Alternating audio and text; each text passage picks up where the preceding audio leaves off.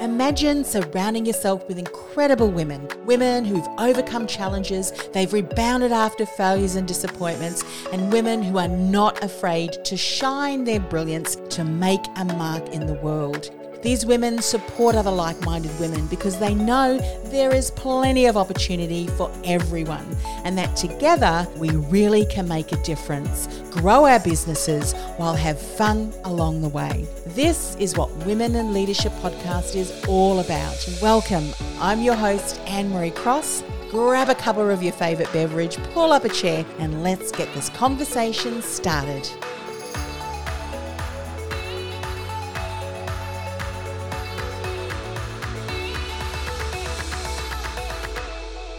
And welcome to another episode of Women in Leadership podcast. And today's conversation is going to be just as compelling and inspiring. And today's guest says, Your resume well, it is an artifact. Your career, however, is your narrative. I love that. Joining me on today's show to have a conversation is Anna Daugherty. Anna is the director of product marketing at armory.io, and she has over 10 years of tech marketing experience across a variety of industries, including B2B, B2C, e commerce, automotive, and SaaS. And on today's show, Anna's going to share resumes don't resonate. Your career story does. We're going to unpack that a bit. She's going to talk about the advice sells benefits, not features. It's not right advice for everyone, especially for startups and especially if you're in tech. She's also going to talk about the importance of being your own advocate and expert. So, welcome to the show, Anna. Hi there. Thank you so much for having me. I'm so excited to be here. Oh, absolutely. Look, when I uh, read the introduction today, talking about, you know, career story, your career narrative versus your resume, it's so important, isn't it? Yet in the career industry um, and as a job seeker, one of the first things that we think we need to focus on is our resumes.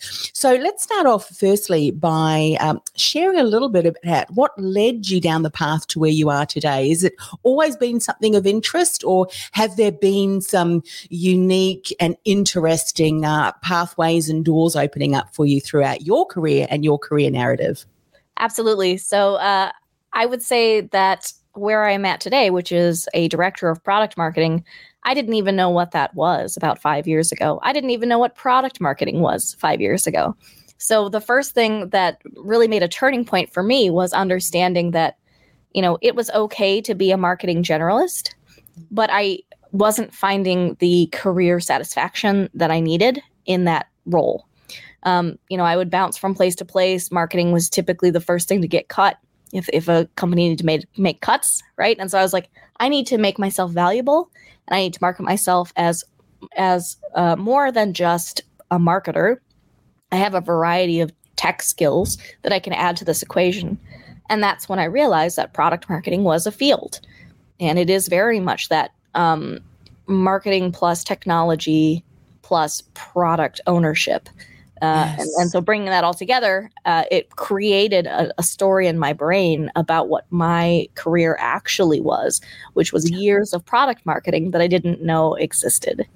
Yeah, that's incredible. What I love about what you've just shared is how often, unless we take a step back and really critically look at, and, and with curiosity too, I think it takes curiosity and an, an, understanding of some of the significant experiences that we've had, eh, we've had throughout our career, and how can we weave that together to tell this? And in your case, it's a unique and uncopyable experience that no one else can offer.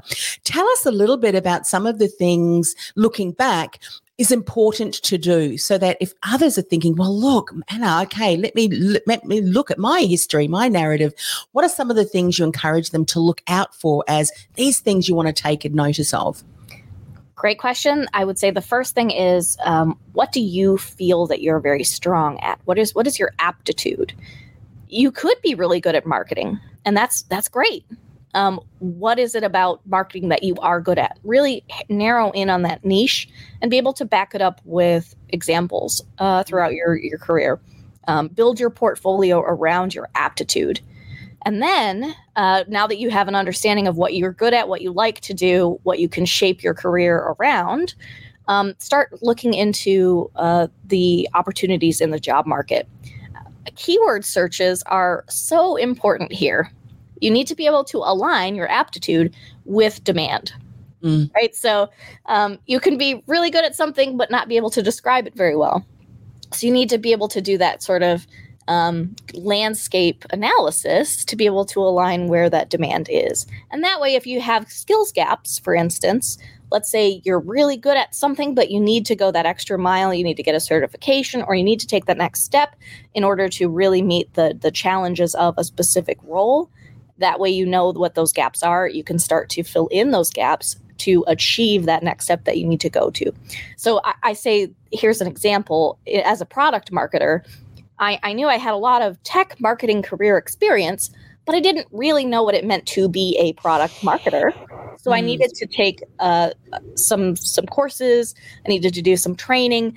I took a certification course, and then I started to really understand the um, top level needs of that role and then I could uh, shape my career and experience toward those needs. Um, and plus, just taking those certifications uh, was great. It really affirmed for me why I liked what I do. And it, it gave me the language to be able to speak about it more coherently. Yes. Something that I'd love to ask you a little bit further about, because I think this is so important. So often, if I think back to when I was in the career industry, what a lot of job seekers assumed that they needed to do was to look at what the company was requiring of people and then tailor their experience to suit, which, which of course there is some merit to that. But when we're talking about long-term careers and having a career that we feel fulfilled, and as you've just said, you really started to enjoy what you were doing. There was already a level of enjoyment. How important do you think it is for someone to look at it through the lens of what are you good at? What are some of the things that you've done really well? And in some instances, I'm sure, Anna, you may have recognized, oh, this comes so naturally to me. But for other people who are maybe not as gifted in that particular area, to them, it would be quite a struggle. How important has it been to you then ending up in a role that not only you were good at, that there was a need for from the company's point of view, but that you really enjoyed and felt fulfilled and, and motivated to do? How important is, has that been? It's life changing. It's the most important thing about having to have to work to live is uh, tough for us as humans. But, you know, having a job that provides me with um, fulfillment and fun and excitement and adventure every single day, but also stability and um, an understanding that I'm contributing to the organization as a whole, being recognized for those efforts. Uh, all of that stuff is incredibly important to me.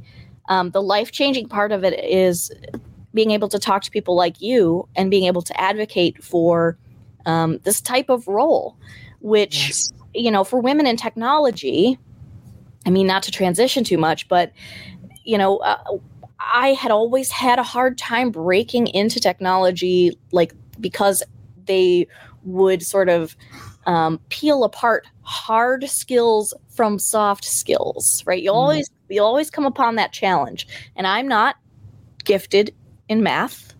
That's not a gift of mine, right? And so, mathematics in the um, sort of educational side of becoming a technologist was a challenge for me. And so I developed more of my aptitude in language.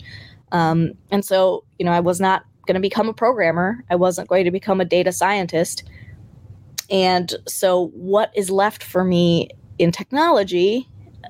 It's about product and it's about um, strategy and and understanding the market and understanding the user and understanding the values that your company brings. So is you're going to encounter some of these challenges as um, you know a woman in technology that it, you're going to be undervalued um, you're going to mm-hmm. be kind of maybe misunderstood a little bit and so you have to really step back and think no i bring there's no such thing as a soft skill it's still a skill a skill of communication is a very tough skill to be able to build and to do a good job of communicating the value of your product to not only your organization but the world is incredibly important. So yes. step back remember that it's important for you to to have those skills and they're not soft or hard they're just as important as someone else's skills. Oh, totally. And you know what I love about what you've just said? There's not an there's not a um and and an or it's it's both really isn't it? Because if you you can have the best mathematical and technical skills and we need those sort of people. Mm-hmm. however we may not put those people out in front to do customer service. Uh, my son is in the tech industry as well and he's got he's gifted in the area of communication. He's got the both too. And he said son and mum i've just got to go behind all our tech guys and clean up their mess because they say it as it is as it, and you know what? That's just the way that they are and there's there's nothing wrong with that. They're great in their area of expertise. And I love how we're seeing the market now shift to and recognizing that. I mean, the word soft skills to define something is so ridiculous because if you communicate, I mean, you can have the best product in the world, but if your ideal client or your consumers or stakeholders and shareholders aren't able to really grasp the vision and, and why your product versus the many others, then you've got, you know, a fantastic product sitting on the shelf and no one's using it. So totally um, understand that. And just to, to, to highlight what you have said, the journey that you took, you first spent some time recognizing where do I really shine? Where are my strengths? Then you looked at the market. Where can I market this? Where is this relevant? How can I leverage and position myself? What are the gaps? What do I need to do to learn a little bit more certifications? And then you were able to package all of that and really position yourself as a must have valuable uh, candidate. Now, if you're listening to this uh, episode, you can do this or should be doing this even if you're in your own business because all of these things can be mapped over whether uh, isn't it anna? Whether you're an individual working for an organization and submitting your application to an organization or if you are a leader of a business and you're positioning your products and services to a potential client the marketing and positioning communications is still very much uh, the same. Let's talk about then the marketing document in the the view view of uh, a career, we talk about resumes of often, don't we? Personal marketing documentation. And I love the way that you've said resumes don't resonate. Your career story does. How can you, how would you define career story and what are some of the key elements we should be incorporating into our story? Absolutely. Uh, yeah, I like to say your resume is an artifact. And what I mean by that is um, if you ever create an API or you know a piece of programming, the code that is uh, as a result is almost not human readable right? Mm-hmm. And so a resume is just code on a page until you're able to really highlight and elaborate on what that means for you. Um, so I, I like to structure my resume as sort of a teaser. Uh, you know, the the I, I'm not going to go after those careers where I'm going to get rejected because the AI said you don't meet the resume criteria to be able to go to the next job or the, the next stage of the job. That's not where I belong, right? I belong at a place that's going to look at my resume and say, I want to meet her. I want to know more about her. I want to know what she's capable of. And so it's very much about, you know, who are you as a person? What do you bring? And how has your career up to this point proven that? Mm. You know, whether that's, you know, high level results you're able to show, um, your portfolio, uh, multimedia links in your resume that people can explore you know? Uh, imagery is so crucial at that point. And so you know you're going to have a lot of candidates who are going to run up until to that ai problem where um, they're going to try to game the system and, and and try to get an interview but they're going to just be another one of the long line of candidates who met the keyword search criteria and uh, maybe even get to a phone screening if they're lucky Yes. You need, to, you need, to, branch out a little bit more and show yourself and your personality in your resume. Yeah, so, so true. And you know what would really stand out? It, again, that's how you're expressing your information. You're bringing that forward, you're communicating that. And I love the way that you've suggested to be unique. And there may be aspects of that that you can bring forward. I remember years ago, I, one of the people in the career industry who was a career coach was sharing how he mentored one of his clients to who, who had applied for a role who was going in for an interview. So he'd got kind of gone through that. But this is all aspects aspects of how can you stand out? What are some of the things that you do? So what he, this young man was doing was going for an um, an interview for a retail outlet. That young gentleman had gone through the retail outlet. He kind of knew where things were positioned, so that when he went to the interview, he was able to well demonstrate that he'd gone and done that. I mean, that in and of itself was very impressive. You, you've gone to one of our stores, and he was able to add some value. So it's really looking at what where can I add value? Where can I put my touch of um, how you know my style that will really stand out. Because let's face it otherwise you're just part of the same old same old is all of the others isn't it? And um, i know that those who want to stand out and really make an impact we don't like to follow what everyone else is doing. We want to add our own uniqueness to and flavor to to what we're doing yes? Absolutely. And you know the the hiring manager eh, there's a couple schools of thought there there there could be people who are looking for that but there could be people who are a more pragmatic type.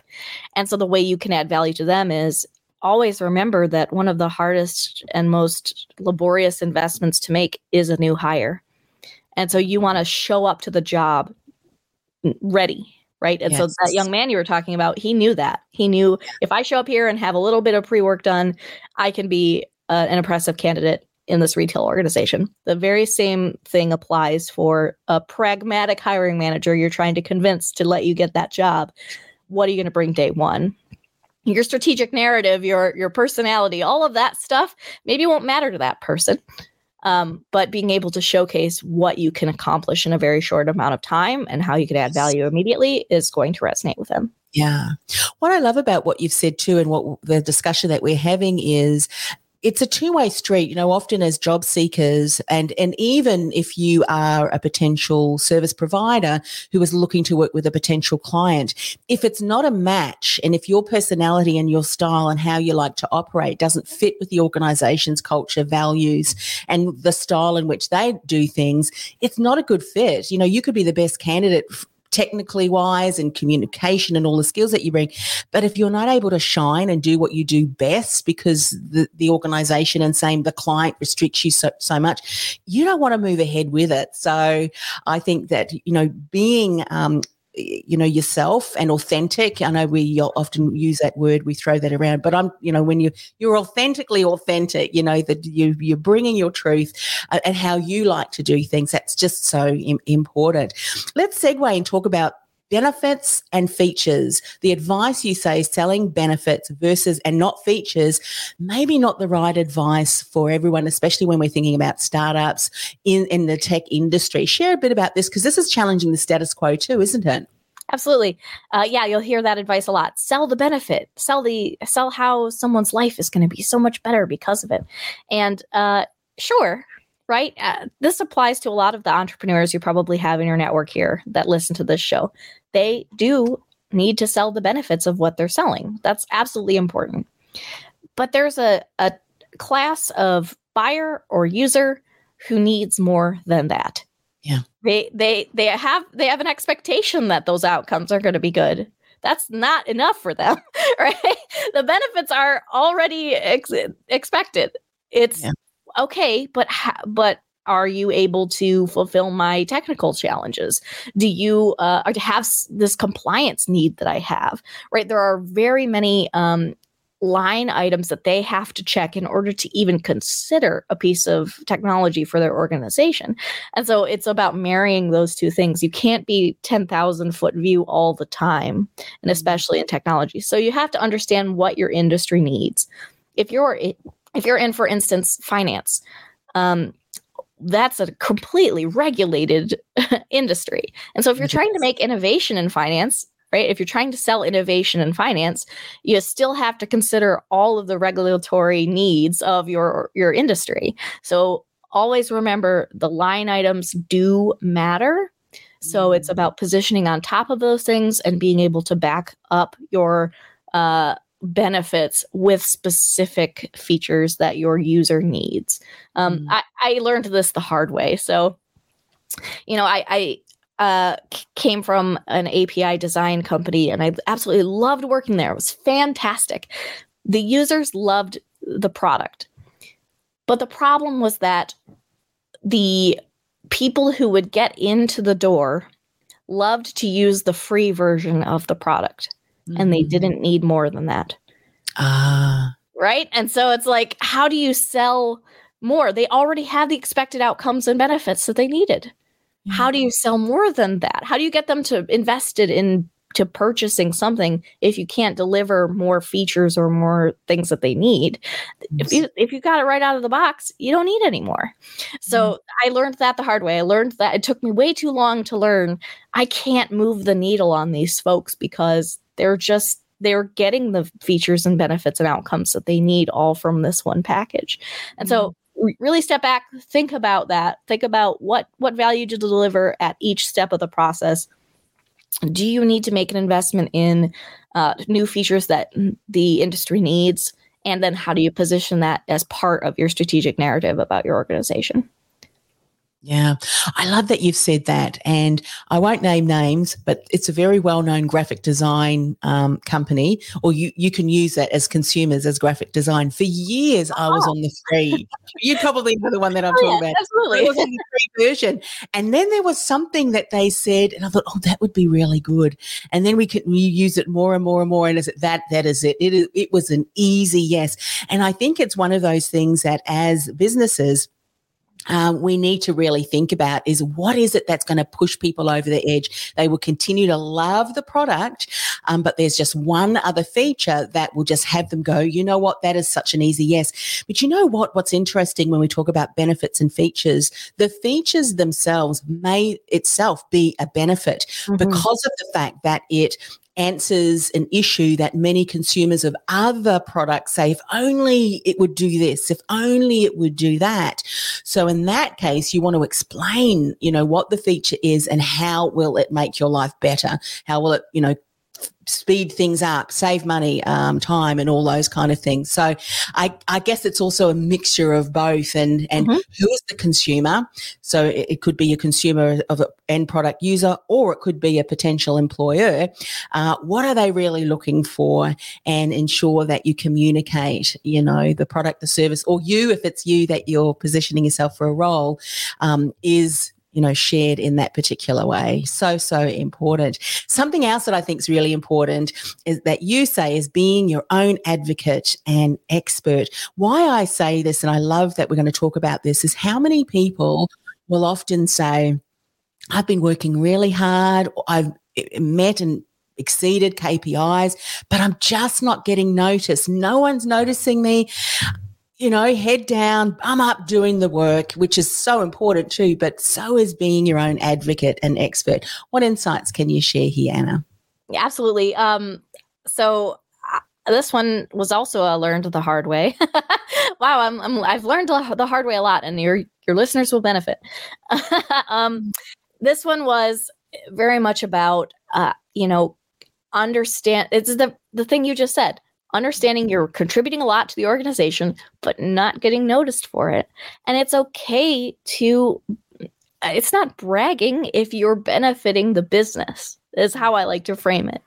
It's it's not bragging to say our department met this KPI and exceeded it uh, under budget on time. You know, those those sort of things are things the business wants to hear about. Um, so advocating for those things in communication in slack channels um, highlighting the people on your team who you work together with to make it happen. Um, that's about you know socializing the the importance of your work. Um, start so one thing i did was start a mini newsletter in the organization because i was a team of one as a product marketer. And a lot of people don't know what product marketing is. And even at an organization that has a product marketing department it was very much about you know education, education, repeatability, right? Making sure that those this education is surfaced in a way people could access. So I started a little mini newsletter. So every Friday, I call it the Product Marketing Corner. It's a reiteration of the work that we're doing, how it benefits the business, and what to expect next from us, how to get in touch with us, how to work with us. Um, and you know every every week is a little bit different you know is it is it content one week is it um, results one week um, it, it changes, but it, it's very much about reminding people you're here, you're making an impact. We're yes. here for you if you need us. And uh, don't forget, right? So not everybody's going to have that same um, ability to do that uh, within their companies, but they definitely have the ability to um, socialize their own um, uh, expertise within the business. Yes, yeah. So true. And what what's so important in what you've just shared is and, and we do often, oh, I don't want to toot my own horn, those mm. kind of things. However, we can showcase the contributions through the lens of how is it going to help other people in the team? How can I help you? Um, sharing those stories. So whilst someone may not have the written skills and capability of starting a newsletter, there may be do you have a voice? We've got this technology now that that we call podcasting? Are you able to create an audio which perhaps can go throughout the organization? I think if you can um, provide something, as you said, that is this keeps the communication loop going, you're able to showcase who you are and what, what's possible through also championing others if that makes sense. And that's exactly what you've done within that. You've been able to showcase stories by also showing how it contributes to other departments. And then that opens the doorway for people thinking, oh, I wonder if, what if, and those conversations can then come, hey, Anna, can we have a can we have a conversation? Can we book a meeting to ha- to perhaps uh, brainstorm some things in our area? And that leads to further conversations. What impacts and, and what feedback have you gotten, Anna, about the newsletter? Um, so sometimes the adoption will be high, sometimes it will be low. Depends on the how busy the org is, if it's a holiday, things like that. I always tend to leave a little emoji that says, if you read this, give us a thumbs up or a smiley face or this little emoji thing that shows me you've engaged with this piece of content. Um, the most consistent feedback I get is this is great for transparency and visibility. Uh, previous to you, you know, we didn't really know quite what the department was and what it did. Now I have no, I have no qualms about the the department. I know you're always on track. I know you're always working towards our best interest, and I'm excited to work with you. Yeah. So that's been the really good feedback. Um, I will say not everyone engages, right? Uh, you can you can lead a horse to water and all that, saying, you know, and you can't force them yeah. to drink. So the delivery mechanism is also just as important. Like you said, you know, audio, great medium to deliver m- information. I like to show up to uh, team meetings. So, for instance, our sales team, I'll say, "Let me get on a sales team meeting and let me get in front of you and let's yes. let's workshop something. Give me some time. Give me 15 minutes. Let's yeah. let's give some FaceTime and that's that's going to help with collaboration it's going to help with your visibility and it's going to help build trust between you and the other people in your org yeah, so true. If you th- do it through uh, uh, wanting to be, con- you know, contributory in, in your approach, how can I help you? What are some of the things you're working on? Are there any challenges that you face that perhaps through what we're doing in our department, we can be of support 15 minutes, 10 minutes um, can then really open up lots of opportunity to uh, further conversations. We've just scratched the surface in what we've spoken about today, Anna, but I know that uh, we've given people some inspiration to certainly think about how can I be more of an advocate and, and, and an expert in my area to be able to claim it not in a very arrogant way, but in a contributing, collaborative way, which uh, I know works best in any organization, whether you're big or, or small more. Before we go, share a little bit more about armory.io and how people can get in contact with you. Absolutely, I'd love to. So, Armory is the continuous deployment solution for developers of any size business at any scale. So, uh, if you've ever tried to launch a piece of code into the cloud and you were stopped by a gatekeeper or some sort of manual process, we help to eliminate that for you. And so you can reap the benefits of your product going to market faster uh, with you know better end usage and more uptime. It's really great. Uh, I'm so excited excited to work there. I'm excited for uh, product marketing to be such a huge component of that business. So if you're if you're interested, it's armory.io. If you'd like to get in touch with me, I'm on LinkedIn. I'm pretty active there. Uh, Anna Daugherty. Hopefully, you'll link in the description or something, and they can find me so they don't have to spell my name. Which can sometimes be a challenge. But yeah, That's I'm right there. We'll Happy tag to you. You're right there. Fantastic. Well, look, thanks for coming on the show. And th- yeah, that's right. We'll tag uh, Anna over on LinkedIn and, of course, in the show notes once it goes live on our podcast network. Um, all of those contact details will be there too. But just Google your name and I'm sure you'll come up. And certainly go to armory.io. And, of course, for us Australians who have, and I think Canadians do as well, we have the U in Armory. Don't have the U in Armory. Otherwise, you won't find us. Ah. A R M O R Y dot I O. Thanks once again for coming on the show, Anna. Thank you so much for having me. It's been a pleasure. Hey, it's Annemarie. Before I go, are you a coach or a consultant who feels like the world's best kept secret? Your experience is vast, yet secretly you're frustrated because despite all of your hard work, you're just not getting the visibility, the recognition, or new clients you'd hope for, and you don't know why? I've created a free resource that'll help you build visibility, generate leads, and enroll dream clients with ease because you're seen as a trusted authority, even in a crowded marketplace. And you've positioned yourself as the choice versus just a choice for your dream client. To get started, go to annemariecross.com forward slash gift. That's annemariecross.com forward slash gift.